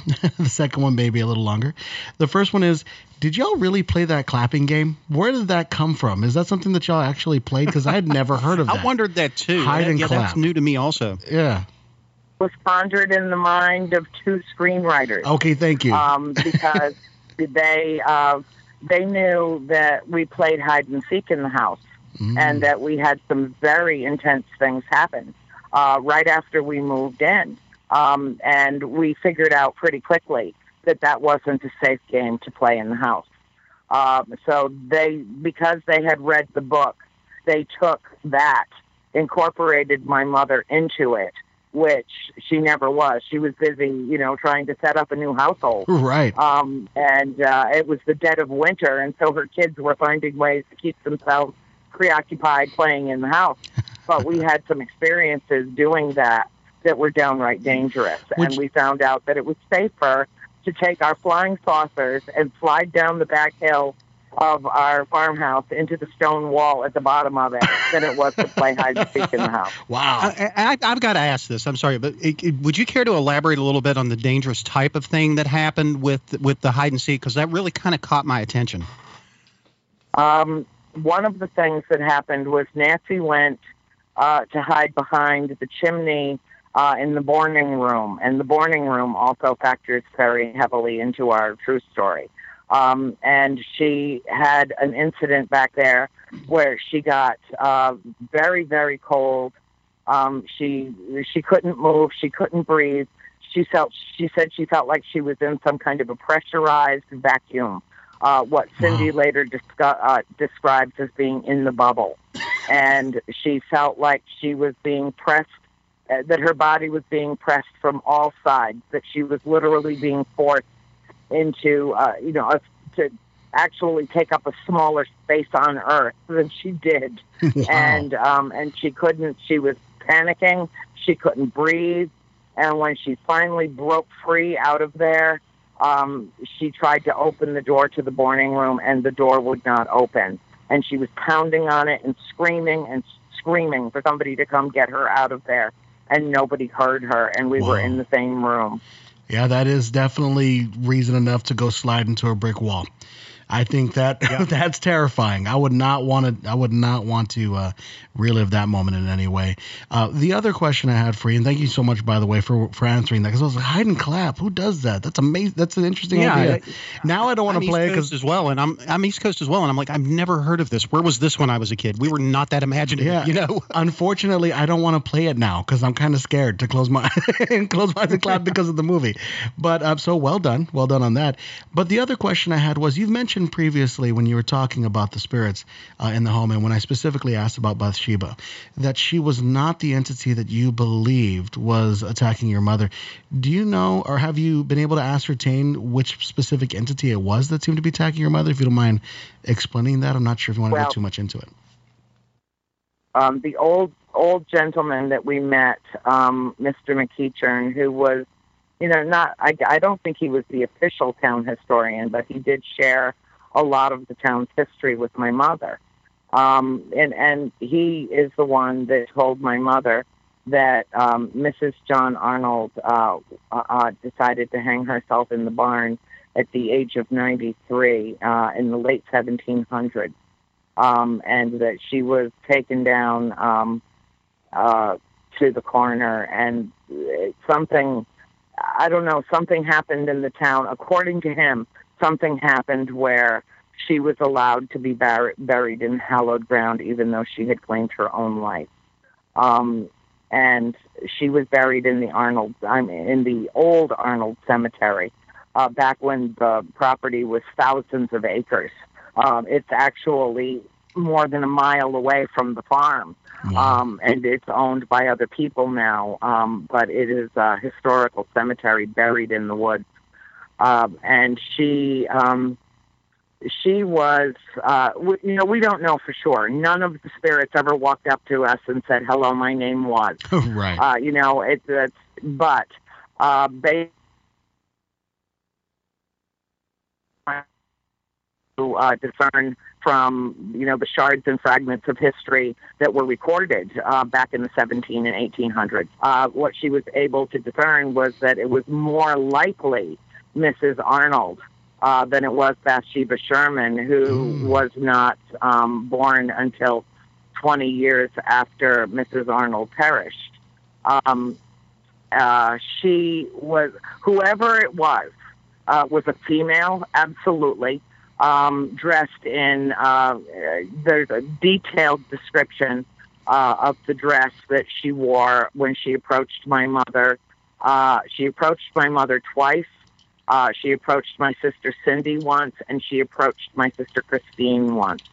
Um, and I saw her in uh, a lucid dream or some kind of sleep paralysis as it was happening. So I saw her as well.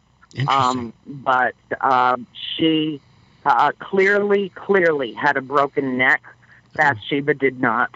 Um, she had a head that looked like a hornet's nest, a desiccated hornet's nest, uh, with sprigs wow. of hair coming off the, the scalp, uh, like a massive cobweb, two hollow vacant eyes, two holes for the nostrils, and a set of very thin lips and jagged yellow teeth.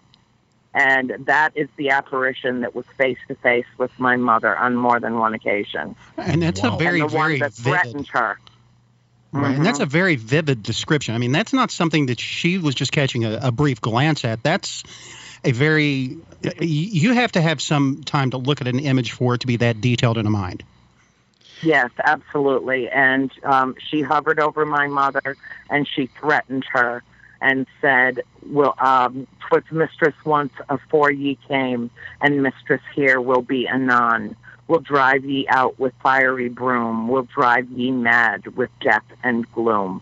Wow. She threatened my mother, told my mother to get out of that house, and the language usage was closer to Middle English, which was 1700.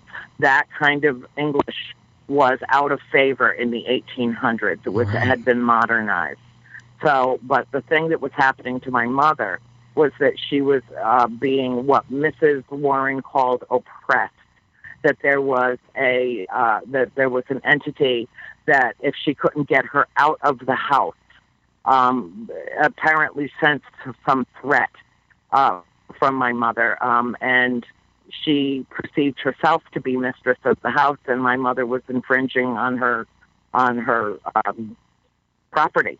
And she coveted us, the five children, and she lusted after my father and approached my father repeatedly uh, in the basement. She was the reason why he finally had to admit that he was indeed having experiences in the house because she would come and run her bony fingers across the back of his neck and down across his shoulders uh, whenever he went down to fix something in the, the cellar of the house. Oh, wow. And the thing that's very interesting is that uh, none of the mechanical devices that were in the cellar, the well pump or the heater or any of the other devices, nothing ever broke down in that house while my father was out doing business on the road. Nothing ever did, except when he was home Interesting. and he was So- available to go down there and fix it. And that's when he would have his encounters with her. That's a very very direct approach too. And that that leads just a whole new level to this story because I, I know Jason Jason and I are both experienced seasoned investigators as I like to put it. And we hear common stories like this from time to time but it never ceases to amaze me how common this does seem to become where an ethereal entity or something from the other plane will get some type of a I, I'm going to call it an unnatural attraction or an attachment to a living being in a home Yes. and how, how long did that type of how long did that type did that type of thing continue with your father? Is that something that just kind of died down, or is was this like a, in the entire time that you guys were there? Um, it started.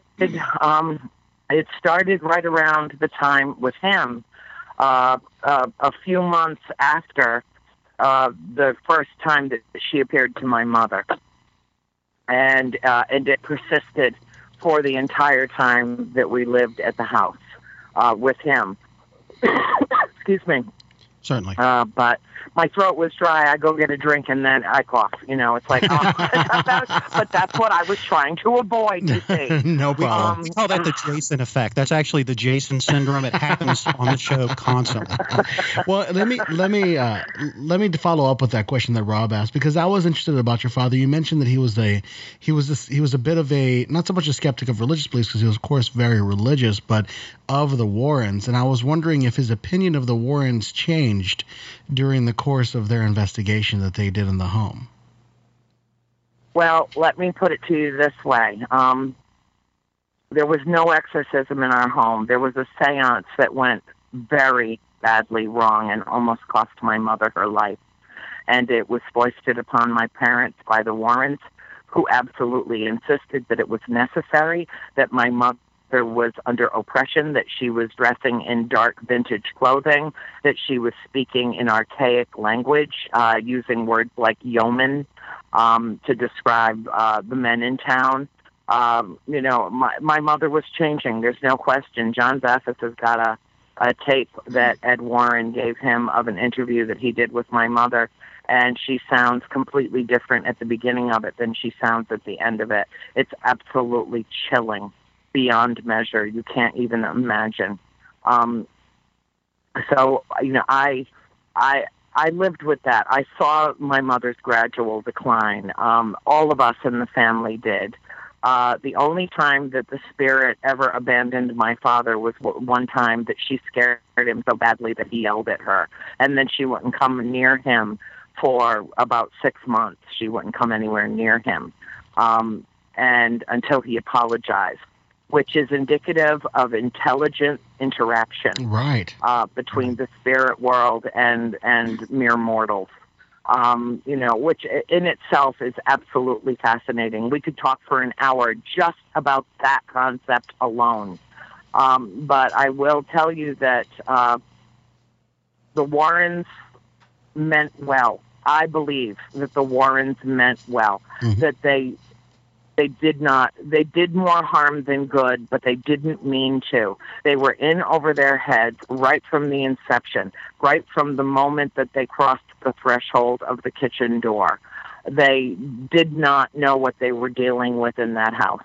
And what they did was, in their attempt to make things better, They brought a priest and a medium named Mary Pastorella, and a film crew and an audio crew, and a whole bunch of people showed up at our home one night in August of 1974. My father had just come. He was not a truck driver. He had his own business, and he was out on the road a lot. Um, and he had just come home from a long trip. He did not want them there.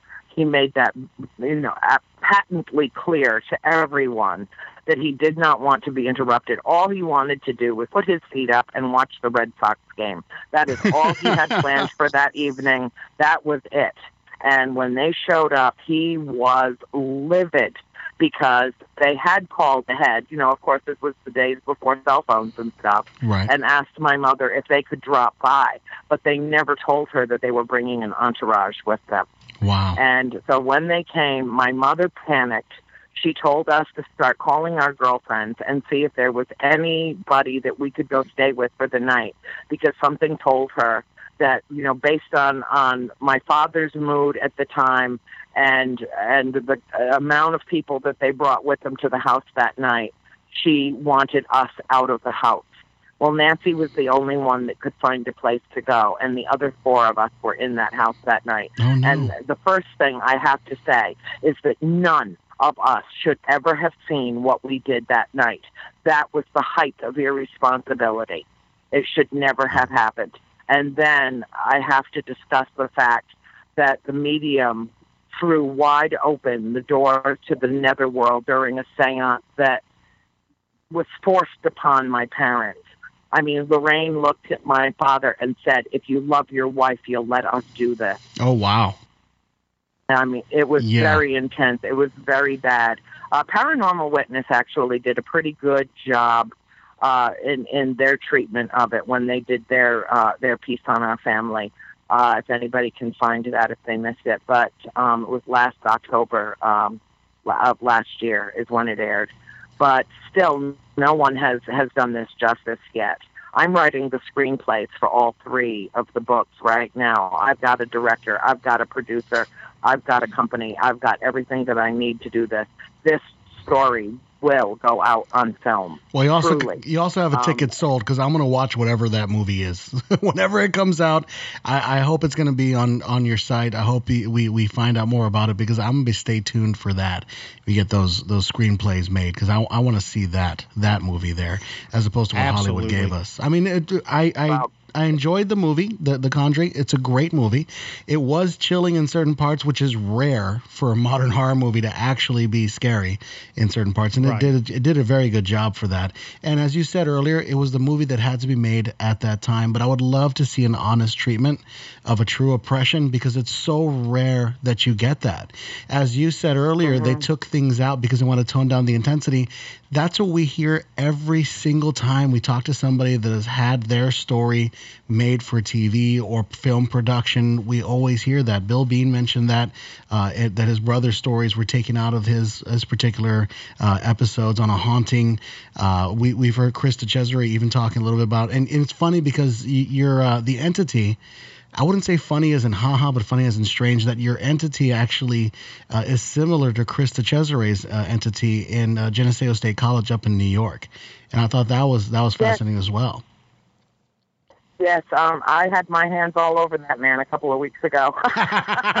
we were at, we were at the Ocean State Paracon, and we just couldn't get enough pictures and hugs and loves together. I mean, it was just uh, I'm so drawn to Chris. He's such a, an enormous spirit in in his He own is. right, He is a great and. Uh, we have a secret little project that we're working on together. Uh, that uh, is is just personal between us. Somebody that we're working together to help a uh, a young man, and so um, he came over to my table and he said, you know, you want to write him a note or something? I was like, oh my god, yeah, let me get him a care package together here, you know, and and so you know we I sent him bookmarkers and uh, stuff, goodie bag. I sent him a goodie bag with some Oh, stuff, one of my mugs, you know, I, stuff like that, just to, to make the kids smile. And uh, so, yeah, Chris and I were hanging heavy a couple of weeks ago at the Ocean State Paracon. He is a great human being. Um, and yes, you know, he and I have talked about these things. Um, and there are some striking similarities. I find comfort in the striking similarities. um, because what it does is it vindicates and validates our own experience through other people um, that have had like experiences. Right. Uh, I think that the the uh, the spirit realm. First of all, I don't think there is such a thing as a veil. I think that uh, the, you know the the Warrens waited two months to come to our house after Keith Johnson told them that we were in trouble, and then later confessed that the reason that they waited to come at Halloween was because because they thought that that was the time that the veil was the thinnest, and that they would be able to have a better chance of seeing some type of manifestation. And what they didn't understand that was, at least as far as our family was concerned and that farmhouse was concerned, there was no veil. Anything could happen at virtually any time of the day or night, any day of the year. You know, it was it was not wait for something to happen. You know, unless you're willing to wait a few minutes. You know, right?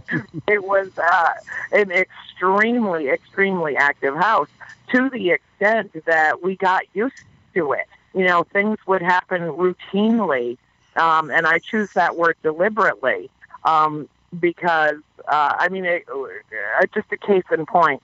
One day uh, we had this, we had a, a, a young woman uh, spirit in the house, and uh, we would get in trouble because my mother didn't want the straw broom kept anywhere near the black stove, which was burning a lot of the time. Right. She wanted it where the in in the back of the utility closet where it belongs. Right. And yet the the broom would be out and and tucked right, you know, very neatly laid beside the black stove, and we'd find a little pile of dirt in the middle of the kitchen floor. Well, it was a farm. Of course, we were tracking stuff in all the time. it was a farm, you know, and we had horses and cows and and pigs, and you know, I mean, it, it was it was it was a farm, you know. Of course, yeah, the floor exactly. was dirty.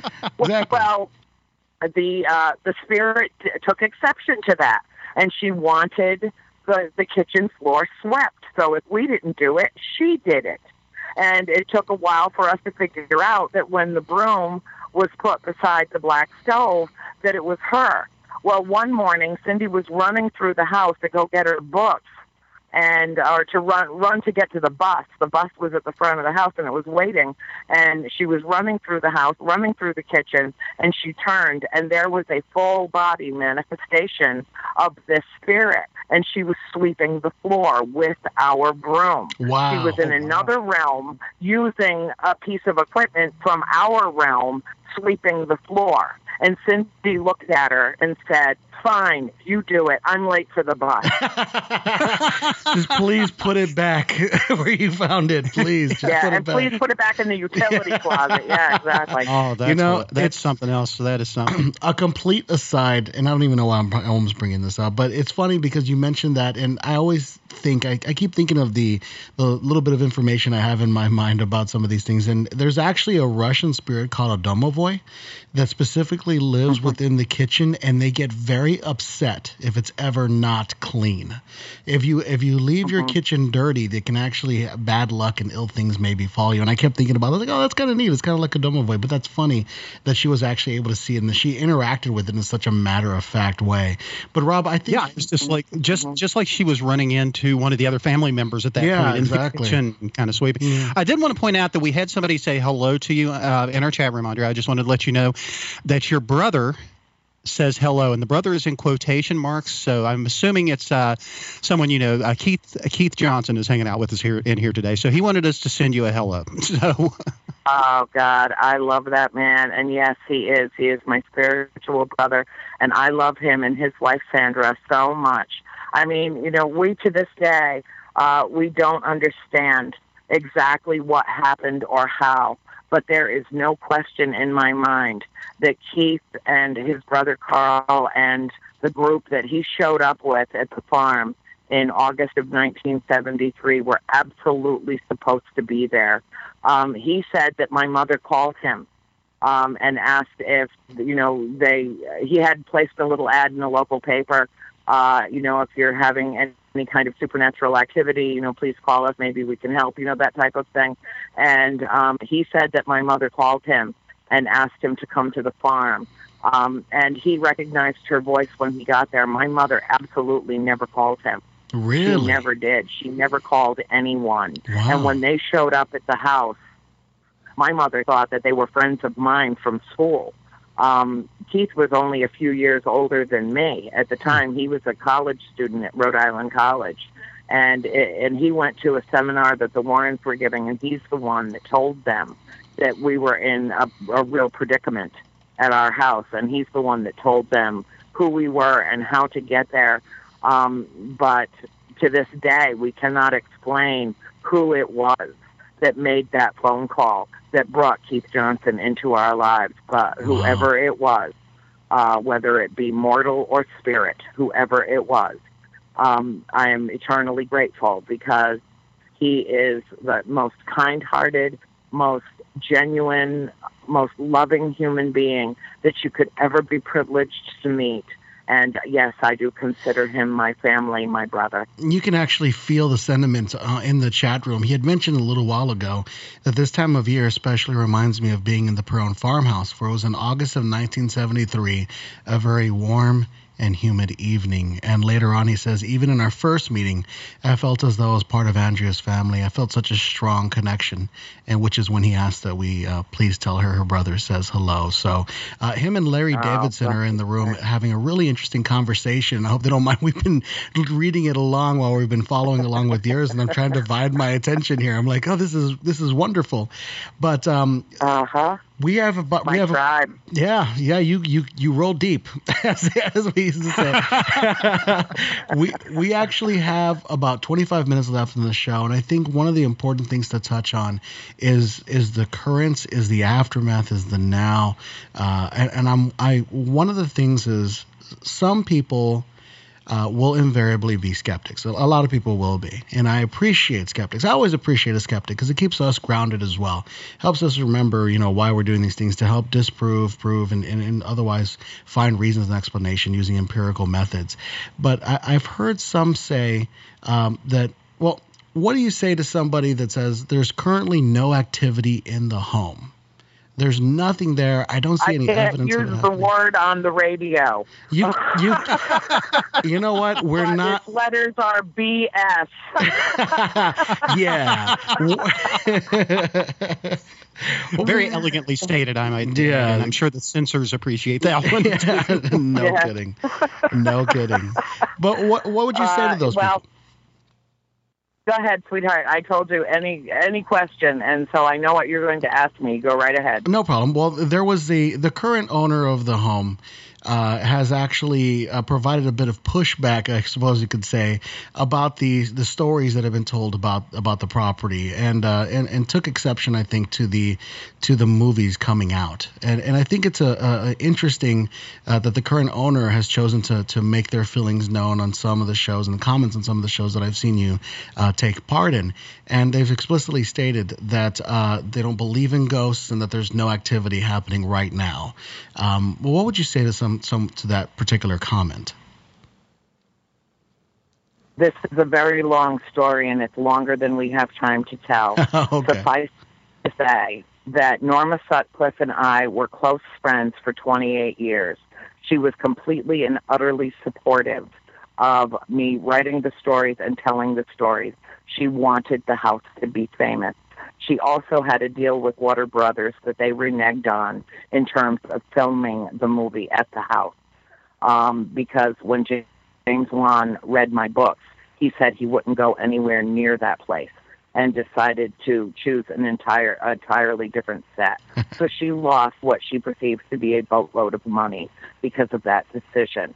Um, she also took great exception to the discrepancies in the film, and she, um, as as if I had anything really to do with it, which I didn't. Right. I know uh, being a consultant is meaningless in Hollywood speak. You know, they they pick your brain for what they can, and then they do whatever they please with it. Right. Um, and so she knew that. Um, she went so far as to go to the national press and say that I never told her there was going to be a film made about the farm. She's the one that put me in touch with the producer who originally uh, uh, approached me Wow. about writing the screenplay. Um, he called her first and she's the one that said, "You don't want to talk to me. You want to talk to Andrea Perron. She's writing a book." Blah blah blah. Gave him my number. Called me to get the, to make sure uh, that it was okay for um, him to call me, and then gave him my number. And that's how the conjuring began, just like that. Um, she also. Oh, let me tell you how I met this woman. She walked into the front door of my restaurant in, I believe, 1988. I had a restaurant just outside of Providence, and she walked in the front door, recognized my business partner as someone she knew from her childhood, said, Gail, is that you? Gail said, Norma, is that you? And they had a little reunion right in the middle of lunch at, in our in our restaurant. And uh, I was standing in the back kitchen. There was a little window out, and I'm looking out, and I'm watching these two women talk. And then Norma says, "You'll never believe it. I just bought an old haunted house up on Round Top Road in Harrisville. I dropped the potatoes and the knife, and I was out in the front of that restaurant in three seconds." Because I knew exactly what house she was talking about. Right. She ended up, um, she and uh, uh, very strangely ended up finding and putting money down on that house before her husband even knew about it, which is exactly what happened with my mother. Wow. Um, my mother happened to be in the restaurant. She was a partner in the restaurant at, at two. And we sat and talked for hours that day. She knew so much of what had happened to our family, and she admitted that she bought that house because of its reputation, and she wanted to have a haunted house. She is also the one that invited ghost hunters and myriad other paranormal investigative groups into that house. I didn't even know until I saw the show that she had done that.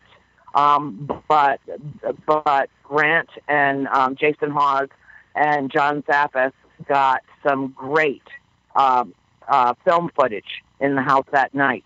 Um, she uh, even admitted at the end of the film, "Well, I guess I do have a bona fide haunted house." Uh, she she knew everything. We told her everything that had happened to our family. She was totally on board until the lunatic fringe started coming out of the woodwork around the opening of The Conjuring, and people were imposing themselves on on she and her husband and trespassing on their property, and they freaked out. And her way to deal with that was to say that our family was lying about everything. I have a minimum of six hours of B roll of her telling one story after another, after another, after another of experiences that she's had in that house.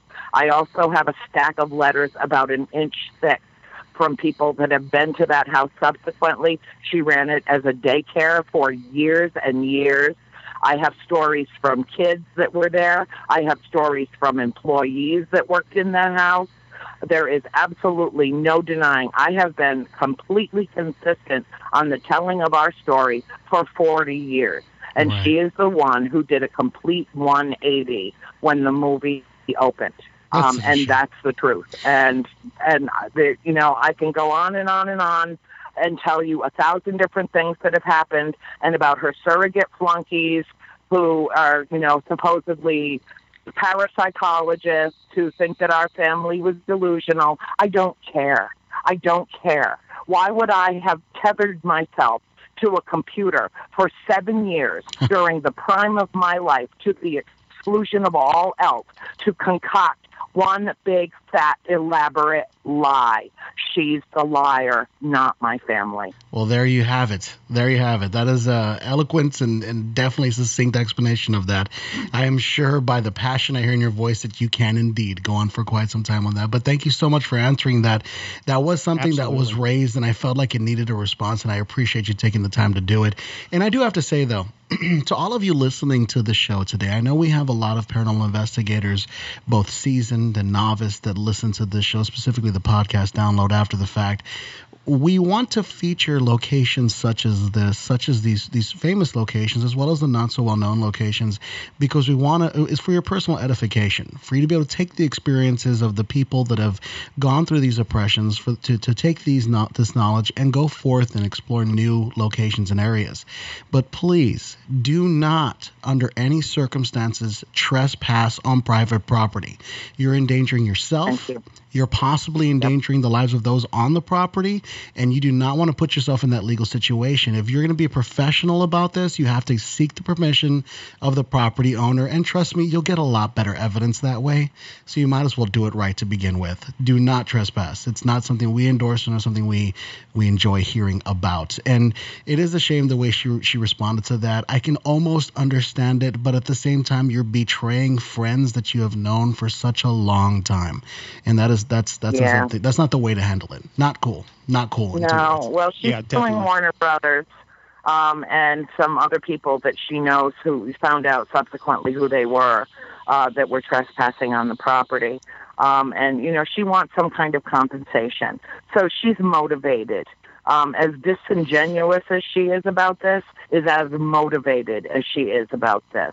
And you know what? I pray for her every day. I mean, there was a time that I loved this woman, and you know, we and I adore her husband. And you know, it this broke my heart that this happened. This was, you know, the last thing in the world that I ever expected was, you know, for her to to to turn on me the way that she did. Right. And you know, it- honest to God, it really was um, uh, the most difficult part of this entire process. Uh, you know, I I told her. I mean, she even came last year and disrupted the proceedings at the Ocean State Paracon, and you know, we were there for a good cause, raising money for a good cause, and she came to cause the scene, and she did Mm.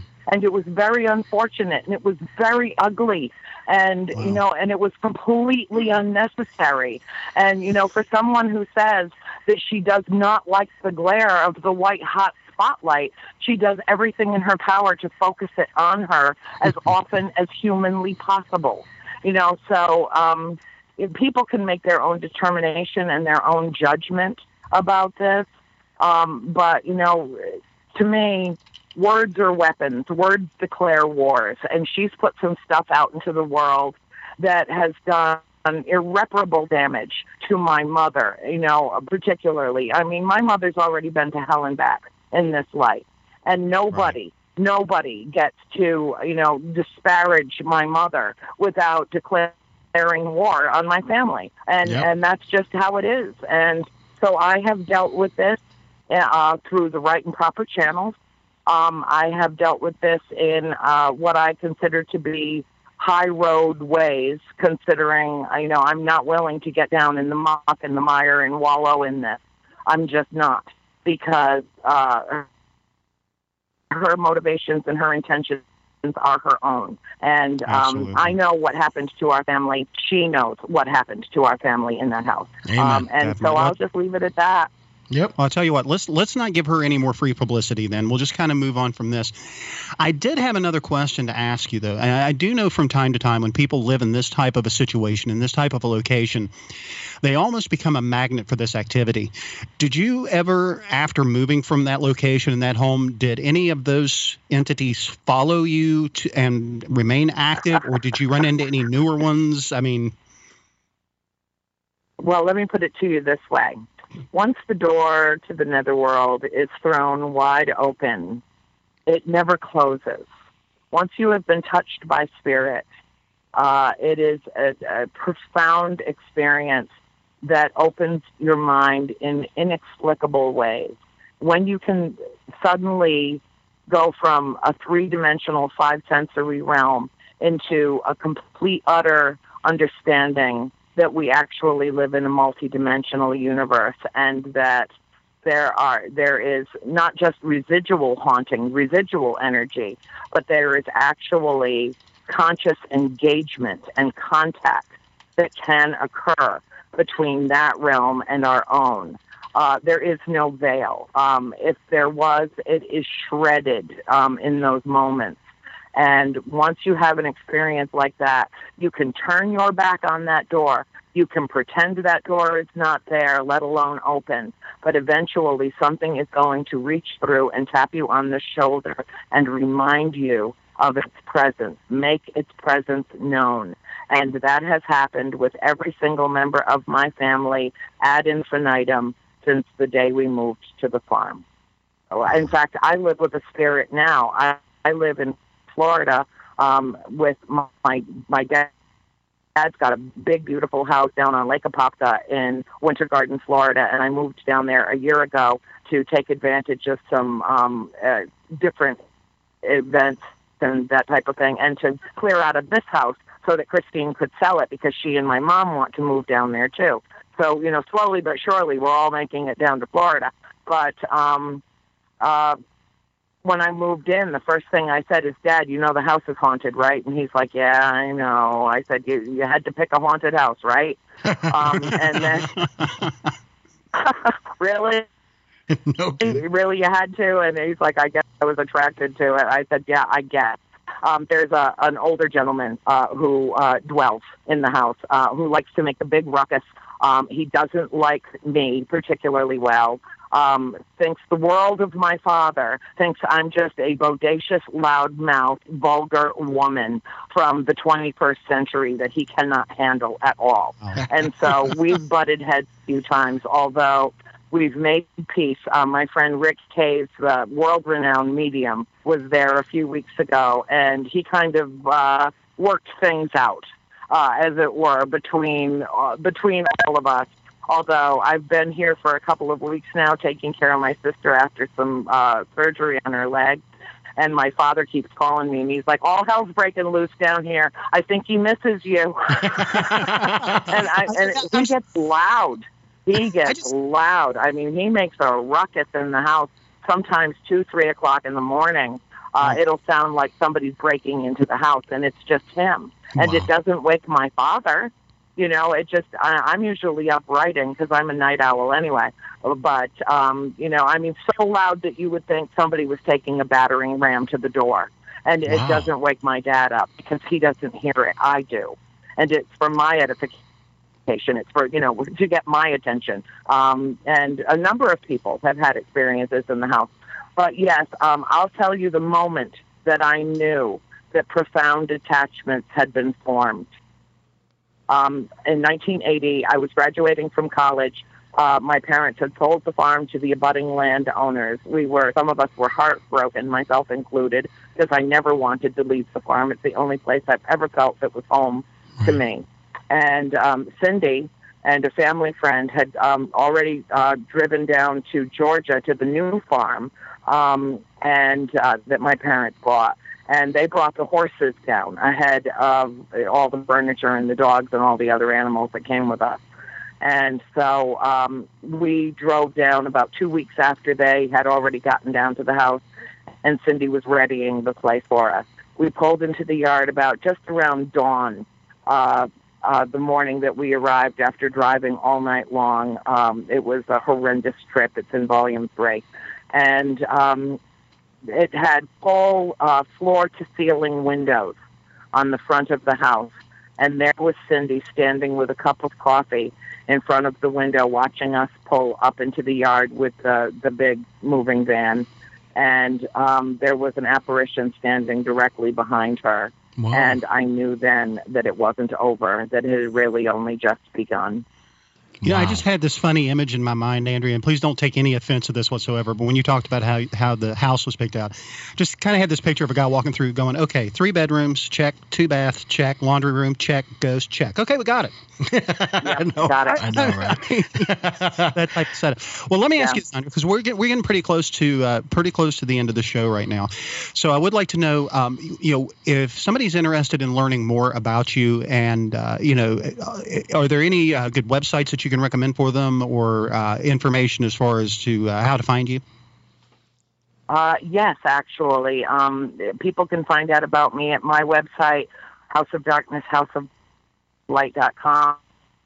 Um, uh, I'm easiest to find on Facebook. They can send me a personal message. I'm at my limit for friends.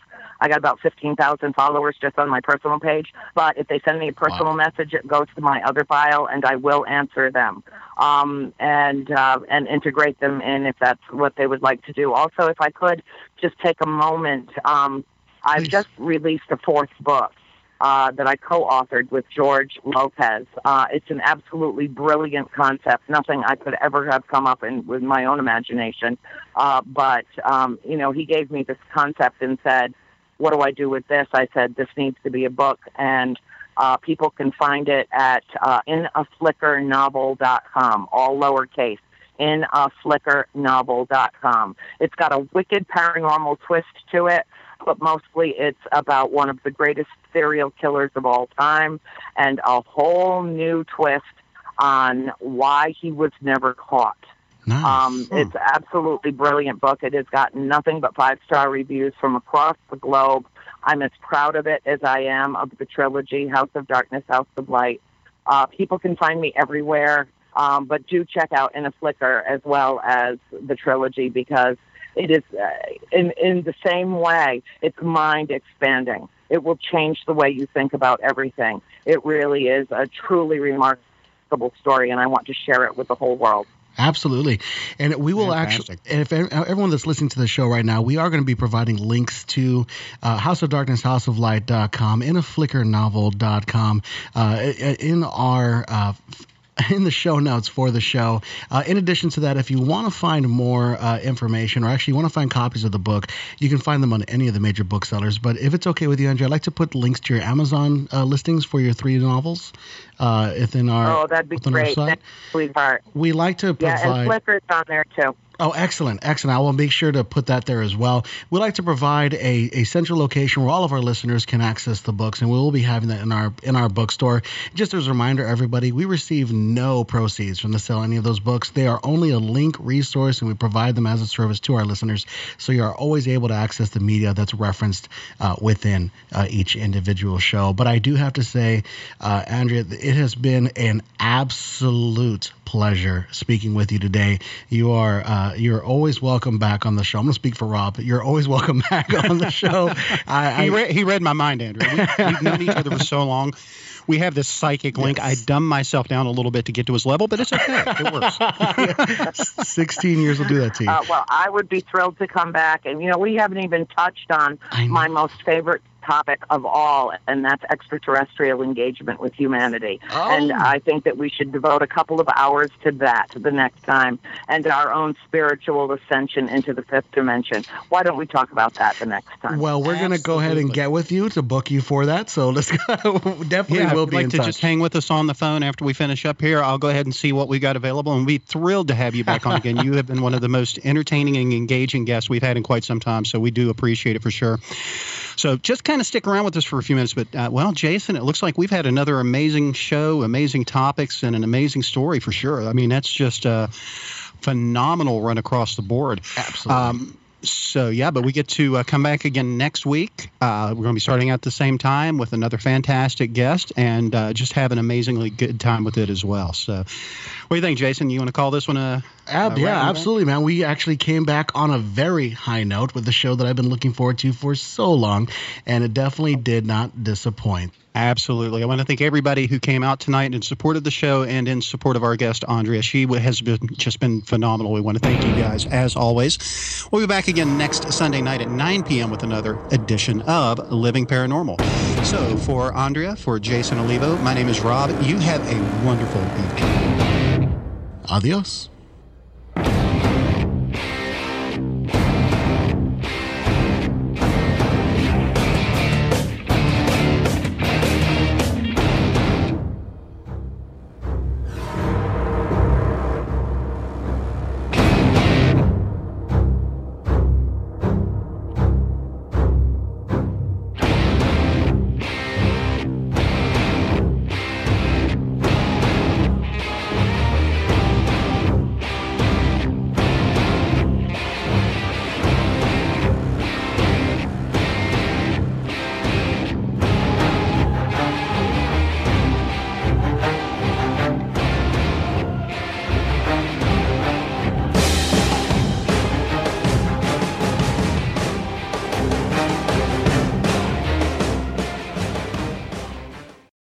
Lucky Land slots, you can get lucky just about anywhere. Dearly beloved, we are gathered here today to. Has anyone seen the bride and groom?